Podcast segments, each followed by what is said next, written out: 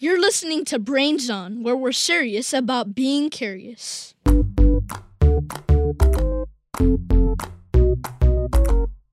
It's getting cold and blustery here in Minnesota. In Los Angeles, it's sunny, but getting a little colder. There's all sorts of weather happening all around the country and the world right now. Snow, rain, clear skies, wind gusts, sticky, dry, hot, freezing. You name it, somewhere it's happening.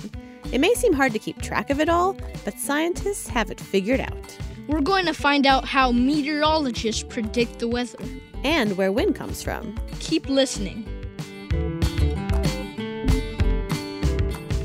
You're listening to Brains On from NPR News and Southern California Public Radio. I'm Molly Bloom. My co host today is 12 year old Ryan Cordova from Los Angeles. Hi, Ryan. Hi, Molly. So, Ryan, do you pay attention to weather forecasts or predictions? Um, yeah, uh, that's pretty much what I watch most of the day. You know the news. And what is your favorite kind of weather? I'd say maybe the weather we're having right now in Southern California windy, a bit breezy, but sometimes sunny. Do you think that the weather affects your mood? No, not really. I'm pretty satisfied.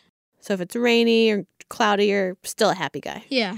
That's awesome. Exactly. We're going to find out all about how meteorologists make their forecasts, but first, we're going to talk about something that plays a huge part in determining what our weather is going to be like. The wind. Lots of you have written in with questions about the wind. My name is Josh. My question is where does wind come from? Hi, I am Jude, and my question is how does the wind blow?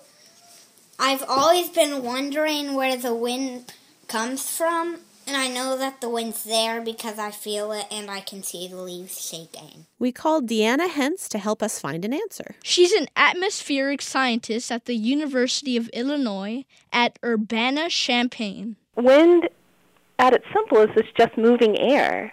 Um, and it's kind of funny in that, you know, we think of air as being this invisible, weightless thing that's around us all the time, but you know, really gases, which is what makes up our air, have mass, and you feel that mass when the wind's, you know, hitting up against you, right? It's kind of pushing you over. So you may not be able to see the moving air, but the gases that make up the air have mass. And you can feel that mass when the air is moving fast enough. Phew. But what makes the air move faster or slower? Deanna says first you have to understand what air pressure is. She explains it like this. Now, you and your best friend, you line up back to back and you lean up against each other. Your back's pushing up against each other? That's pressure, force over an area. So if that pressure's equal, then you guys stay upright. But then, of course, if one of you pushes harder than the other, then that pressure would push over the person that's pushing less hard, right? So the person that's pushing harder would have the higher pressure, and then the person that's falling over would have the lower pressure, right? Wind kind of works the same way in a lot of ways. Some areas of air will have higher pressure, and others will have lower pressure. So all the wind is is the air, the atmosphere trying to balance these differences in pressures. But why do some pockets of air have more pressure than the others in the first place? Deanna says it has a lot to do with the temperature of the air. If you think like a hot air balloon, right? You heat up the air, the air starts to rise and fill the balloon. So, since that hot air is rising, it's not pressing down toward the earth. So, there's not as much pressure at the ground under that pocket of air. That's low pressure. Cold air likes to sink, and if we let that cold air just sink and sink and sink, then the air pressure would get higher and higher and higher as air compresses in that area. But like Deanna said, the atmosphere wants to balance these high and low pressure areas. So you move the air from where it's piling up in the high pressure to the place where the air is leaving in the low pressure. And so that movement of that air, that large movement of air, is what we know as the wind. But like we mentioned, we need hot areas and cold areas for this to work. Where do these temperature differences come from? You can thank our good friend the sun for that. The sun heats up the air, but not all places get the same amount of direct sunlight, so the earth heats unevenly. And why are some areas more windy than others? One of the big reasons why is how, you know, smooth or how rough the surface of that area is. Wind blows more easily when you have less things in the way, right? So say for example, if you have a lot of trees, then the trees are going to disrupt the wind and so the wind's not going to be able to get as fast. If you have mountains or terrain of some kind, the wind is going to behave actually can behave quite differently when it's going over the mountains than if, if it's going over a flat area. You know, water is actually really great because typically water is, you know, pretty open and quite flat. But of course, as the wind picks up, then you start picking up waves, and actually those waves, kind of like the trees, can also disrupt the wind close to the ground. And the wind can help scientists tell what kind of weather is on the way. So even though we can't see the wind, scientists have tools that help them measure it. Wind vanes tell us what direction the wind is coming from.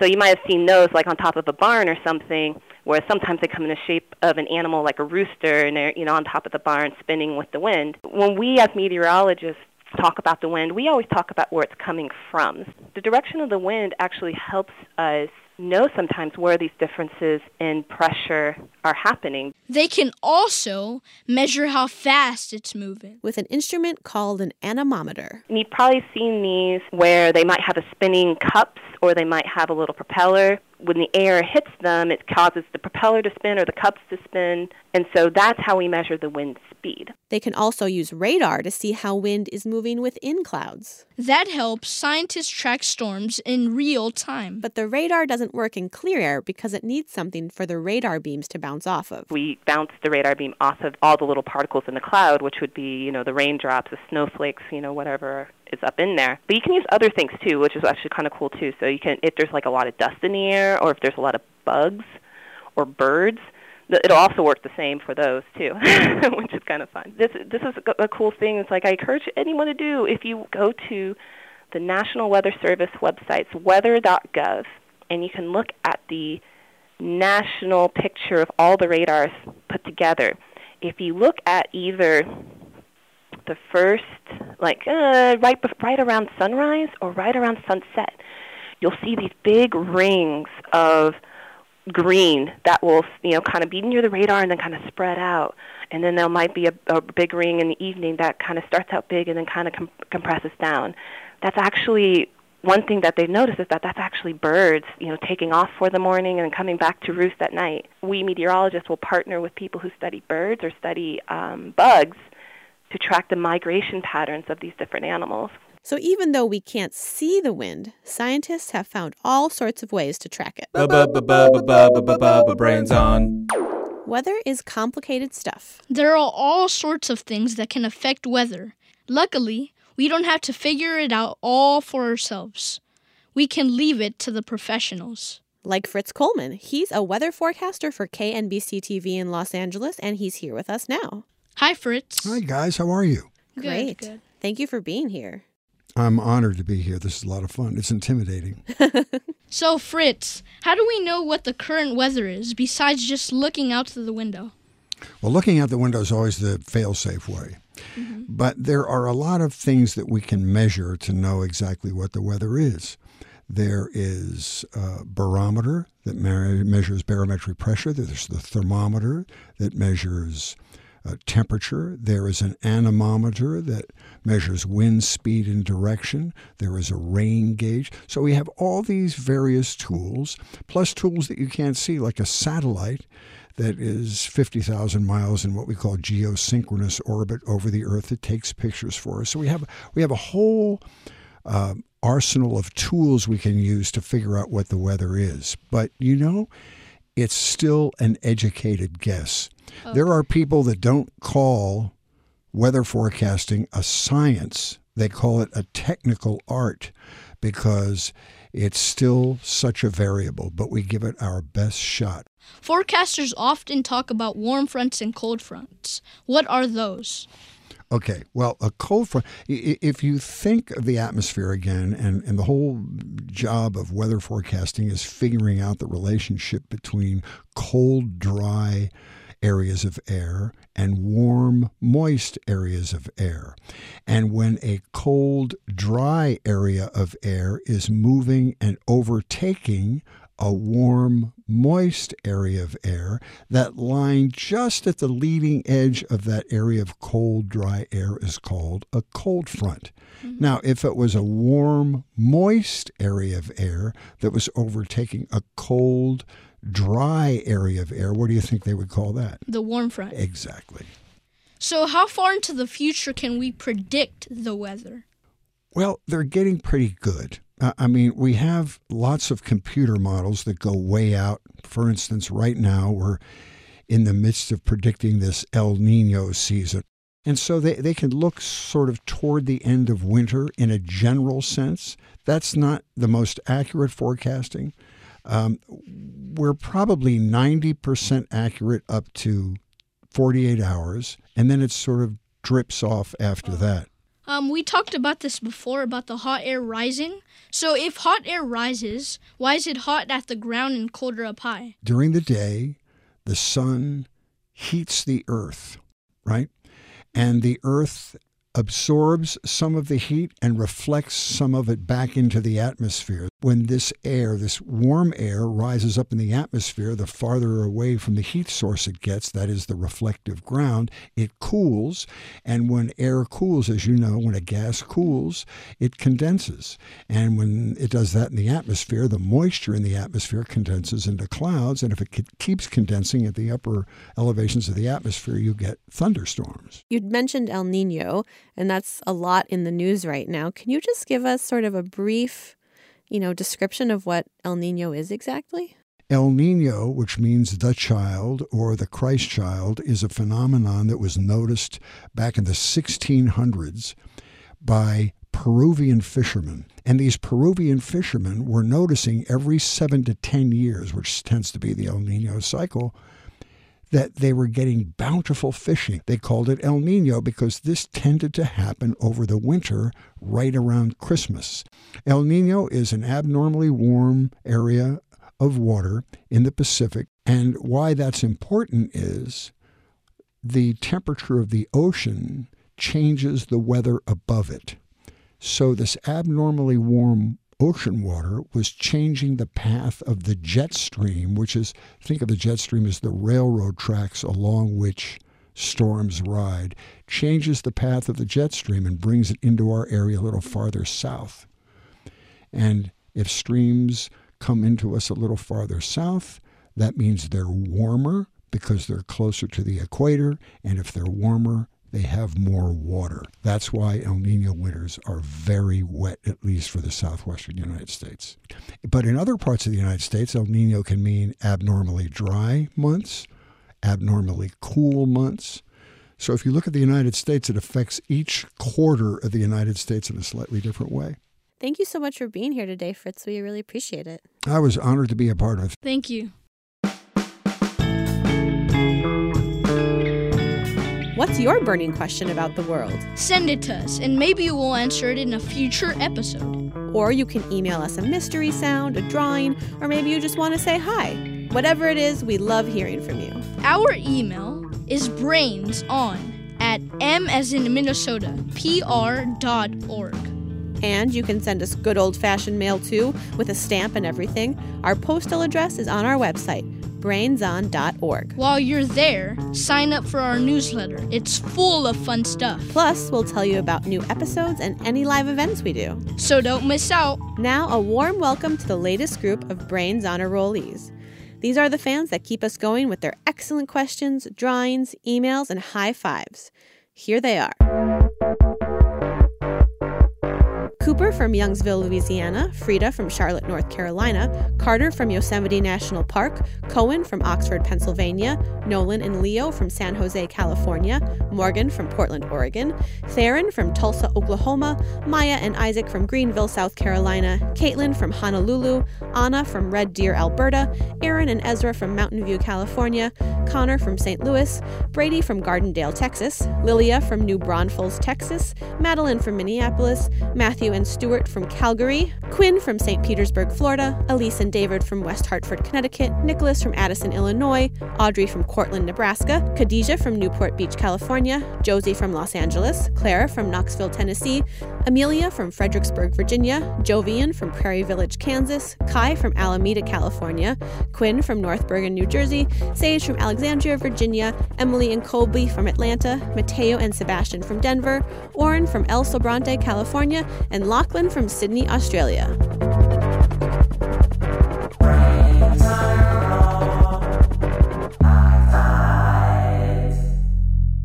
Okay, back to the weather. What's next, Molly? Oh, just you know, the mystery sound. Mystery sound. Here it is. Any guesses? A rainstorm? Ooh, good guess. Should we hear it one more time? It was kind of a short one. Thunder? Excellent guess. Well, keep thinking. We're going to be back with the answer soon. But first, we're going to answer another weather related question. My name is Ava. I'm from Baltimore, Maryland, and I'm seven years old. My question is How do meteorologists predict what the weather will be? Here to help answer that is our pal Sanden Totten. Hey guys, a lot of science is really about predicting the future. You look at stuff that happened in the past, then you make informed guesses about what will happen next based on that. So predicting the weather is kind of the same. Explorers would predict the weather based on their past observations and experiences. Right, but as we're learning, there are a lot of things that can affect the weather, from the wind and sun to the shape of the earth in a certain area. That's a lot to factor in. Right, our planet is really complex. But thankfully, we don't have to do it all by ourselves. These days, a lot of weather prediction is done with the help of dun da da da supercomputers. Supercomputers? You mean like really big, fast, and powerful computers? Yeah, yeah. I mean, they don't have capes or superpowers to fly or anything like that, but they are sort of like superheroes because they can make massive calculations based on equations and observations. And these calculations can help predict the weather down where we live. This is the kind of math that would take humans years to do on their own, and that's how supercomputers help us predict the weather. Let me explain. Say you've got a big bad storm over the ocean and you want to know where it's headed. I'm a storm. Huff, puff, bluster and blow. I'm gonna bring the rain and snow. But where I strike, you'll never know. Of course, we're able to track the storm as it moves in real time, thanks to all kinds of weather tools like satellites, radars, and weather balloons. This is radar. We have winds blowing from the south to northeast at the moment. Roger that, radar. This is your eye in the sky, the satellite. I can see clouds over the southwestern part of the ocean. Looks like a big bad storm. Copy that, satellite. Over and out. Forecasters also use data gathered by weather stations around the world. They get readings on temperatures, air pressure, the amount of water vapor in the air, the wind at different levels of the atmosphere, all kinds of stuff. Wow, that's a lot to take in. Exactly. So that's where our friend supercomputer comes in. Have no fears. Supercomputer is here. What's the situation, Radar? Well, there's a nasty storm right out over the ocean. We want to know what will happen when it hits land. Can you help us out? Of course. It's what supercomputers do. Give me all your data and I'll work my magic. All this information we have about the current weather around the world, as well as information we have about how weather behaved in the past, is combined into a program called a mathematical model. It uses equations that describe how the air moves around and warms and cools. And this model doesn't just look at the weather around the storm, it looks at weather everywhere to see if that might impact the storm down the line. Let's see, we've got sun in South America, rain in Indonesia, high pressure in the Sahara Desert. Let's see how this might play out. Using these models, supercomputers give a best guess about what will happen over the next week or so. But of course, this method isn't perfect because modeling the weather is not easy, even for a supercomputer. There are always little uncertainties about the weather that can end up making big changes. Ha ha! Captain Uncertainty here. I see my nemesis supercomputer is trying to track a storm. well, I'll just start a little wind over in Mexico. Maybe that will turn into a big gust that messes up the models. Of course, scientists know there are little uncertainties in the world, so they usually don't make just one prediction about the weather. They have their computers make many predictions, an ensemble of predictions, or a family of predictions. They take the average of all of them to see what future weather is most likely to occur. They can also adjust what the supercomputer tells them based on their own weather experiences and how the supercomputer usually predicts the weather. So maybe they notice that the supercomputer usually predicts things as too dry or too wet. They can take that into account and adjust for it. Math-tastic! I've got it. Based on my calculations, that storm is most likely headed to California. It'll be there in five days. Thanks, supercomputer.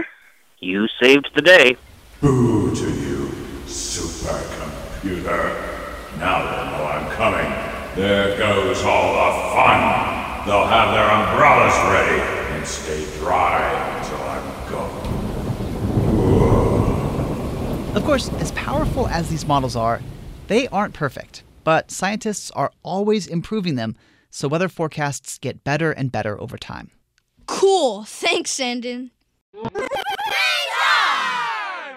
One thing I can predict with 100% certainty is that we're going back to the mystery sound. Here it is one last time. Any final guesses? Um, is it a rainstorm? Yeah, I already guessed that, I think. It's a good guess. Well, here with the answer is Evelyn Taft. She's a meteorologist with CBS 2 News in Los Angeles. The sound you just heard was a breaking news whoosh, or what we call a sting. So we'll run the whoosh before we put up an animation that says breaking news. And when something's breaking, it means it's happening right now. And we tell you the latest details of what's happening. Here in California, we have breaking weather news. That happens a lot when we have wildfires, big storms, flooding, mudslides, debris flows, all possible things that could happen in a big storm. So it was weather related, kind of. So you were close. But Yeah. it's not a naturally occurring sound. So if you see Evelyn Taft on TV doing her forecast, she'll have maps and graphics behind her. But all of that is added by computers as the image is broadcast. When she's actually taping, there's nothing but a blank wall behind her called a green screen. There's literally nothing. So if you see me doing the weather, it looks like I'm pointing to all these places, but I'm really pointing to nothing at all but a green screen. So it looks really funny. But if you take a step closer, you'll see that I'm actually looking at the weather graphics that I put together on a monitor in front of me to my right and to my left. The graphics I produce beforehand. So I come in and I put together my forecast and I crunch all the numbers and I put everything in a show. Once I'm presenting it, I click through it like a slideshow. I have a slide for right now temperatures, I have a slide for forecast highs, I have a slide for your seven day extended forecast. I have slides for pretty much everything. I have satellites, I have radars, and I decide what goes in the slideshow and what doesn't go in the slideshow. Even though our weather is constantly changing, we have a pretty good idea of what the weather will be like later today, and even five days from now. That's thanks to models that take data collected from all over the world. Supercomputers crunch the numbers and they give us their very best predictions. Telling us when to get ready for storms or to stock up on sunscreen. That's it for our episode of Brains On. If you like what you heard, tell the world about us. We love when you tweet or post about us on Facebook or blogs. And if you are on iTunes, please leave a review. It really helps other kids and parents find out about the show. Brains On is produced by Mark Sanchez, Sanden Totten, and Molly Bloom. Special thanks to Mark Jackson with the National Oceanic and Atmospheric Administration, Michael Morgan from the University of Wisconsin Madison, Graham Hicks, Myra Ortiz, Rusty Nye, Ethan Service, Eric Ringham, Andy Doucette, Delia Bloom, and Tracy Mumford. You can find past episodes at our website, brainson.org. You can also keep up with us on Instagram and Twitter. We're at brains underscore on. And we're on Facebook too. We'll be back with more answers to your questions really soon. Thanks for listening.